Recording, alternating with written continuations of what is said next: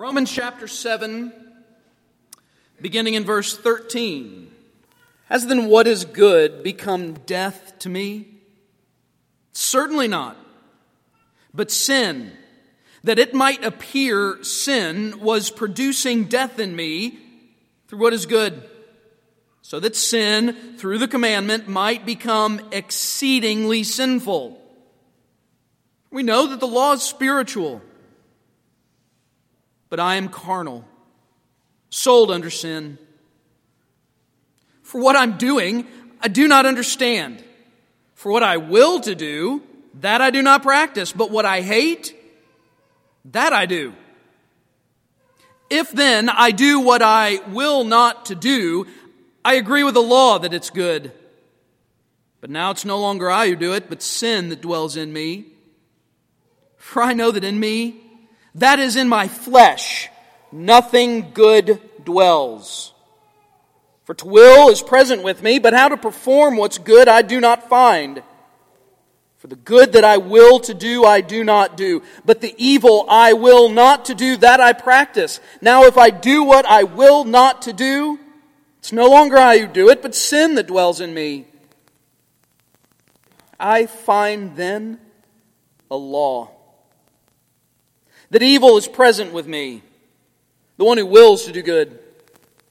For I delight in the law of God according to the inward man, but I see another law in my members, warring against the law of my mind and bringing me into captivity to the law of sin which is in my members.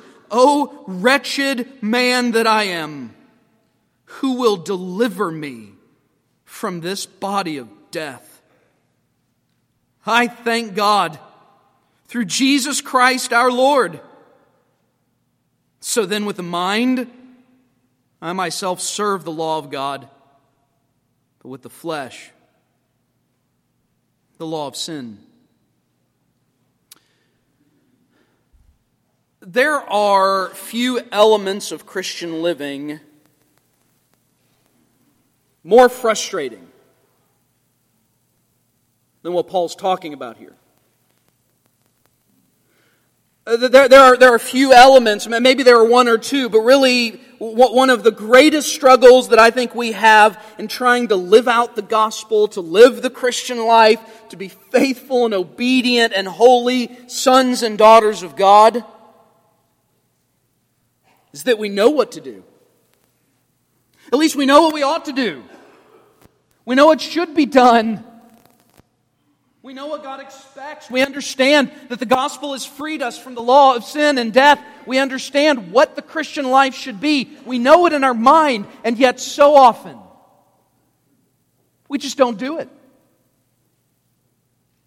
In fact, my guess is what we're going to talk about today and next week, even in moving into chapter 8, as I warned, we're, we're getting into some difficult waters. And what I mean by that is kind of twofold. One, there's some debated elements of this text in particular.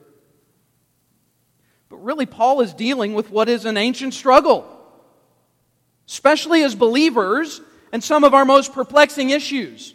Why is it that if on the one hand I am saved by the gospel, freed from sin, I have victory in Christ, and yet I can still do some really dumb things.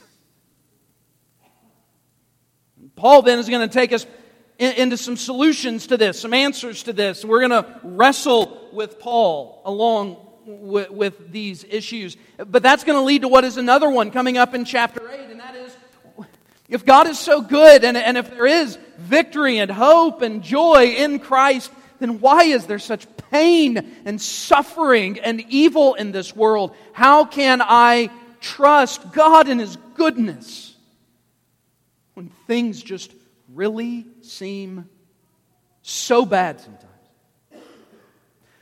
So, again, this is where we're going in Romans in a lot of ways. This is what I've been waiting for. I know it's been over a year, all right? But Romans 8 is, is kind of like the, the high holy moment in some ways, if you can say that about any part of the Bible. This is, this, is, kind of bringing us to a climactic point in what Paul has been saying up to this point. Yet before we get to chapter 8, we got to struggle here through the end. Of chapter 7. We resonate with these words, right? I mean, if you were kind of following along and reading, maybe you were just listening, and if that's the case and it didn't really hit you, go back and read it again. Read it again and again and again. Because these words do resonate. And my guess is everyone here can identify with this, where you've committed an action, you've engaged in some kind of sin, you've disobeyed God, and on the other side of it, you look back with a little better perspective and you ask the question, How could I have done that? Why did I do that? I, I know I shouldn't have done that. I knew when I did it, I shouldn't have done that. And yet I still did it. Why? Why does it seem like every time I make one step forward, I take two steps back? Why is it that the struggle seems so difficult? And maybe some of you have even been in this position, sitting right where you're sitting, saying, and I've heard that preacher say a thousand times there's victory in Jesus, we have freedom from our sin. And why do I walk in here yet again today, another Sunday, with yet again the same guilt of sin bearing on my soul? There is some good news, by the way. As they say, you've heard the phrase, misery loves company. You can pretend you don't understand it. You can tell others you don't understand what Paul's talking about here. That would make you someone with pants on fire. Liar, right? No, this is, this is the struggle, and we're in good company, right? Not only with one another, but we're in good company with the Apostle Paul. Paul is bringing chapter 7 to a close, I think he's doing so as a way to prepare us for what is going to be some profound and glorious truth in chapter 8. But, but again, before we can get to what is some of Paul's solution to this struggle, you know, we still have to kind of go through the struggle ourselves. In fact, your struggle may even go as far as to ask yourself the question Am I even really saved? Can a believer really have this kind of a thought? Can a, re- can a believer really engage in this kind of an action? Maybe. Maybe my problem is I'm not even a Christian and I need to get saved, baptized, dunked all over again. So, so, so now we find ourselves with, with this text, with what we just read, and, I, and I've been uncertain exactly what to do because this is the most debated passage in Romans. Not necessarily the hardest. In other words, there's parts of Romans that I think are harder, but primarily because of what they are teaching.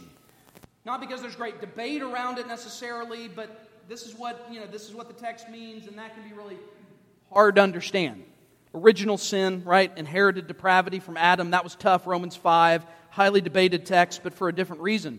Romans 7, this passage right here, is highly debated. Here's what the debate is Who's the I in verses 13 through 25? Now, let me ask you fine people of Tabernacle Baptist Church, who would you assume the I to be? Paul.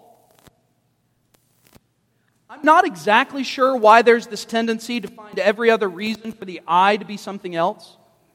In other words, there are a lot who say, no, the I here is a generic rhetorical I. Doesn't that sound like something that preaches good on a Sunday morning, right? You'd love to hear about the rhetorical I, wouldn't you? What is that? Is that a new movie coming out? All right. No, what they mean is when Paul moves into this I language, he's not talking about himself necessarily. He's talking about the common struggle that, that a believer may have, not in his life as a believer, but looking back onto his life as an unbeliever. Now, to me, that seems really forced. I don't see a natural, you know, good, good method of Bible study way to kind of get to that. So the debate then is this about who the I is. So is this talking about a believer or an unbeliever? You say, oh, uh, Pastor, I'm not really sure why this is a problem. Note a couple of phrases here as to why do folks say this. Look at verse uh, 14.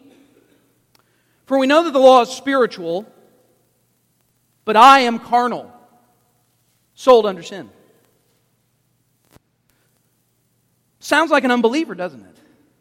In fact, that sounds like Romans 6, the first half of it anyway, where, where Paul talks about as an unbeliever, I am enslaved to sin, I'm in bondage. The language of being carnal. Wow, that really sounds bad, doesn't it? Right? In other words, that, that really doesn't sound like something that a believer would necessarily say about himself or herself. There, there, there, but, but then you have this phrase in verse 15 For what I'm doing, I do not understand. For what I will to do, that I do not practice. But what I hate, that I do. So, what's the problem there? Well, do unbelievers really understand God's will? Do unbelievers really understand God's expectations for holiness? Do unbelievers really care? Do, do they have this war within them? Not like this? No. This really sounds only a believer would say. Then he goes on to say in verse 18 For I know that in me, that is in my flesh, nothing good dwells. Sounds like an unbeliever. Then notice the next phrase for the will is present with me, but how to perform what is good I do not find. Sounds like a believer, right?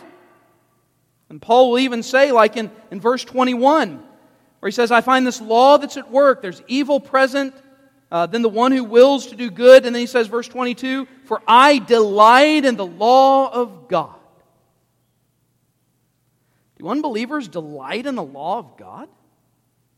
Doesn't sound very unbeliever ish, does it? In fact, the first three chapters of Romans seem to make it explicitly clear that there's none who seek God. There's no one righteous, no, not one. We've all sinned and fallen short of the glory of God. In other words, it makes it clear no, not even in my mind do I love God or want to pursue God or delight in God's truth. So, this, this is a tricky passage. And as we go along, I may point out some of these as we get to a bit uh, of it this morning, and then next week, uh, as, as we finish it out, we, we may talk more, you know, about this distinction. And if you would like to read about 500 pages of this debate, you let me know, all right? You'll need to bring a wheelbarrow because it's a big stack of books, all right? These commentaries are big and heavy. Um, now, as I'm prone to do, I don't know if you've ever noticed this, uh, but I usually have an opinion. Y'all, some of you haven't, some of you noticed it. All right. So I do here. Uh, humble but accurate uh, opinion. All right? Seen, some of you are still at Bojangles. You're, you're eating a, a Bo-Berry biscuit right now. All right? I don't know. I should never say that stuff. All right? If, if you get one, you have to get one for me. All right. Now I'm thinking about it. I think the text, to me, the plainest reading of it, just like when I asked you before, who's saying what, said Paul. To me, the most, the most telling part of this text, Paul does two things here. One, he shifts to first person. Up to now, it's always it's been it's been first person plural. Now it's first person singular. Okay. Plus, he, he, he moves from past tense verbs to present tense verbs. This is what it was. This is what it is.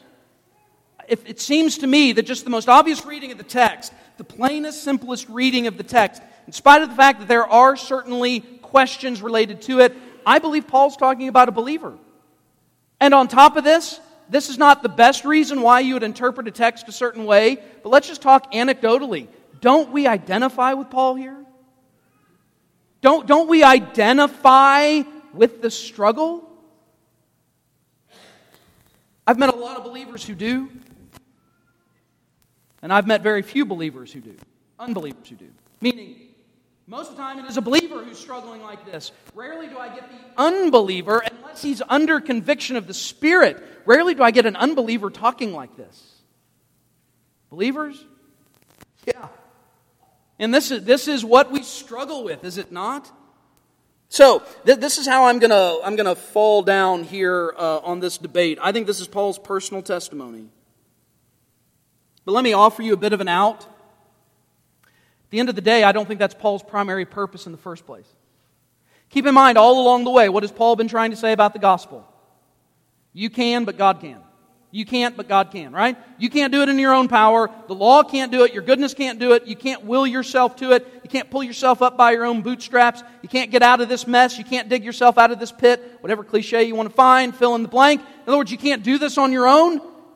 In fact, you can't do it at all in any power you've got. It's not like God's 99% and you're 1%. You're 0%, He's 100%. And I know that creates some questions, but but, but understand this is the fundamental reality of the nature of my sin and God's gospel. I can't do it. But here's what I think Paul's doing Paul's making it plain that whether I'm talking about being justified in God's sight or whether I'm talking about being sanctified, I can't do either one. And I hope and pray that after we get through struggle, we get encouraged. And maybe even just a little bit here this morning to encourage you. It's not so that you will wallow in your sin and disobedience. I don't want you to do that. But I do want you to know you don't have the power in and of yourself as a believer to sanctify yourself. I still need God's grace. What does this text do for me? If it does anything for me, Romans 7, the end of Romans 7, once again drives me to this principle. And it is this I don't just need Jesus to convert me, I need Jesus to walk with me 24 hours a day, seven days a week, 365 days a year. My sin is not gone just because my sin is given. It is still very much present, and I'm in desperate need of the gospel, not just when I was 13 years old and came under conviction of the Spirit. I am 44, am in just as much need of the gospel as I was then. I still need salvation. I still need Jesus. I can't do this. And when I try to do it, I do those things I do not understand. What I will to do it's there. I want to do it, but I don't. And I slip into this self sanctifying tendency. So, again, you really don't have to make a choice here. I think you could be talking about either situation, but our focus is going to be on what is this fundamental uh, perspective that he's, he's talking from the perspective of a believer and that we, in fact, can struggle with sin. All right, so here's what we're going to do. And I know, you, I know you're wondering, all right, that was his longest introduction ever. I don't know. There may be one or two up there, all right? But nonetheless, yes, this has been a long one for a couple of reasons. I hope it's been helpful to look at the text this way, to kind of run ourselves back up into Romans, get ourselves thinking again in these kind of heavy, weighty, profound theological terms. But I do want to give you one point, only because it's a principal point and it will just take us a moment to dispatch of it, all right? Uh, understanding this is what I think Paul is doing in this text. I think he's offering us this honest assessment of the struggles of being a believer. We can and will struggle with sin. Now, don't misunderstand this. I don't think we will always, 24 hours a day, struggle to this depth. I don't think that's what he's getting at here. I don't think he's saying this is always the way it will be. But I think he is saying this can happen when we find ourselves unmoored from the sanctifying work of the gospel. All right? We can, we can slip in to this kind of a testimony. Interestingly enough, the reason why I'm convinced, again, Paul's talking about himself. If you read Paul's letters, one of his first letters, he referred to himself as a chief of sinners. His last letter, 2 Timothy, he calls himself the worst of all sinners. In other words, after 30 years, Paul's view of his sin got worse. It got worse. So I, th- I, think that's, I think that's the context in which we understand what's going on here in Romans 7. Paul is describing for us what can be a very real struggle and why it can be hard. And this is what we'll reflect on, but then also moving, preparing ourselves for Romans 8. It doesn't always have to be there this way. There is hope, there is a solution, uh, there is a way forward. And so we'll just have to stick with this. So let, us let's, let's look at how Paul is describing the struggle by just looking at this first principle that we've already kind of talked about, but let's make it plain. Verse 13. So, number one, and maybe you've already filled in the blank. The law is good, but it can't sanctify. The law is good. It's good. When I say good, I don't, I don't mean good like you take a bite of food and think, oh, that's pretty good. Now, you know, when I say good, I mean perfect, holy, righteous, unblemished, uh, a perfect reflection of God's own holiness. So it's good, and I still need it, but I don't need it because it sanctifies me. It does not. So notice what he says in verse 13. Has then what is good become death to me? Again, he's still defending the goodness of the law, and some perhaps have challenged him and said, Well, Paul, if what you say is true, then the law is responsible for killing you. And he says this certainly not. But sin, that it might appear sin, was producing death in me through what is good. Similar to what Paul says in the first part of chapter 7 sin takes what is good and co opts it for its evil purposes. In other words, sin takes the law and uses it in an accusatory manner. Sin takes the law and says, Yep, you thought you were bad? Now take a look at yourself. Take a look at yourself in light of the standard of what God's holiness is. My goodness, you thought you were bad? You, you knew nothing about your badness, all right? It's a lot worse than you think. The problem is worse than you think. Sin does this. Sin takes the law, presses the point, says, so that it might might appear as sin, it produced death in me through what is good, so that sin, through the commandment, might become exceedingly sinful. Odd statement. It makes it sound like, all right, with the law, now I'm now my sin's worse than it was before. It's not like it makes the sin worse when he says law, the sin became exceedingly sinful. It's just a way of saying sin became more and more obvious. In other words, the true nature of the sin. The sin was bad before, but to show the law against it shows it for what it really is. And so Paul's really making the point here the law is not responsible for my spiritual death, sin is. Now you'll have to hold on to that. He's not giving you an out here as if you're somehow not responsible for your sin. We'll get to that later. But Paul is making it clear this, this is the nature of the law. And he goes on to say there in verse 14, verse we just read, the law is what? The law is spiritual. When it says it's spiritual, meaning of the Spirit, that which is pure, that which is holy, that which is righteous, that which is just and true. So the law, even as a believer, by the way, the law is still helpful. The law still does expose my ongoing struggles with sin. It does show me what it looks like to be a, a liar, murderer, an idolater, a blasphemer. It shows me these things what it's like to be a coveter, what it's like to be an adulterer. It shows me these things. And it shows me these are not mere actions, these are conditions of heart and mind. So the law is still good, just exposes me for what I am and why there's still this ongoing need for the gospel in my life. So the, so the law, yes, spiritual, good, righteous, just, just can't sanctify me. I, and I can illustrate this, and this. So we'll we'll we'll wrap up this part, all right, and we'll we'll move on. Uh, next week we'll get to the to the last three points. Then next Sunday. But I think we can illustrate this.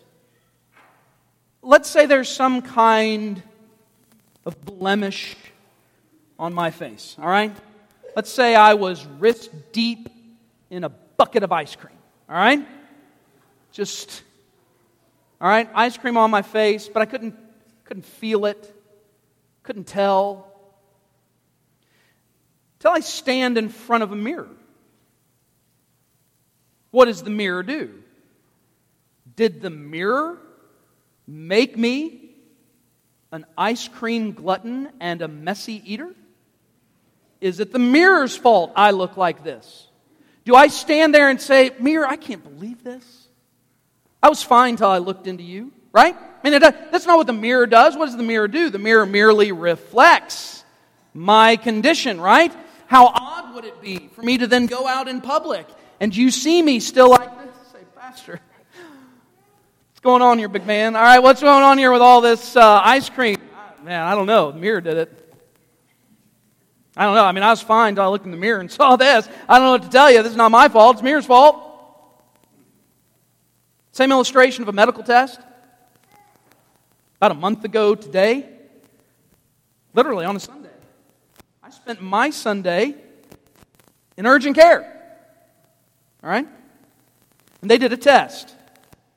They did a strep test. Felt like I was seven years old. All right? They did a strep test on me. That, I think that was the last time I had it. And she made me gag. All right, my eyes watered again. I felt like a little child sitting there. It was diff- she had she had a hard patient. In other words, it was difficult for her to get what she needed, but she did it. And when she came back with the results, yep, you got strep. Who do you think you are? I would have never had strep had you not given me that test. I would have never had it had you not told me. It's ridiculous, right? Right. Instead, it's just a, it's a reflective tool, right? It's a means by which an assessment can be made. So think about that in terms of the law, though to an even greater degree. This, this is God's ultimate, perfect, holy mirror, right?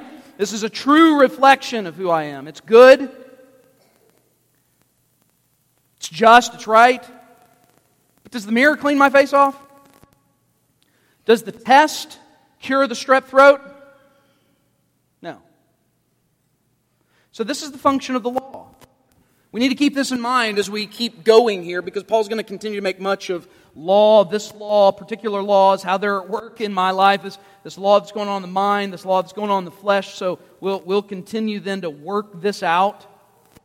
And Paul begins this by making it very clear. All right, so the law is not to blame, but the law is important because the law reflects who I am, but the law can't sanctify me.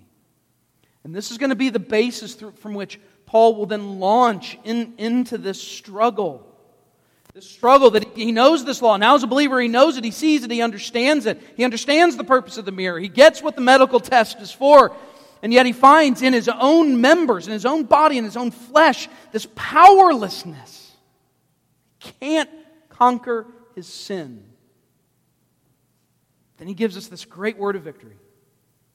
And i have got to go ahead and get to it. All right, we'll get to it next week, but I've got to go ahead and get to it because then he cries out that last question that many of us have cried, maybe not so poetically as Paul does, but we've cried it out Who will save me from this body of death? Thanks be to Jesus Christ my Lord. See, believer, that's still your hope, it's still your need. You never get beyond needing Jesus. Maybe you've heard that all your life. Well, you just heard it one more day plus all your life. If you come back next Sunday, you'll hear it again. This is our need. We still need Christ. Why? Because only He can save, and only He can sanctify, and only He can sustain me. And when you find yourself in this struggle, where do you fly? You fly to the cross.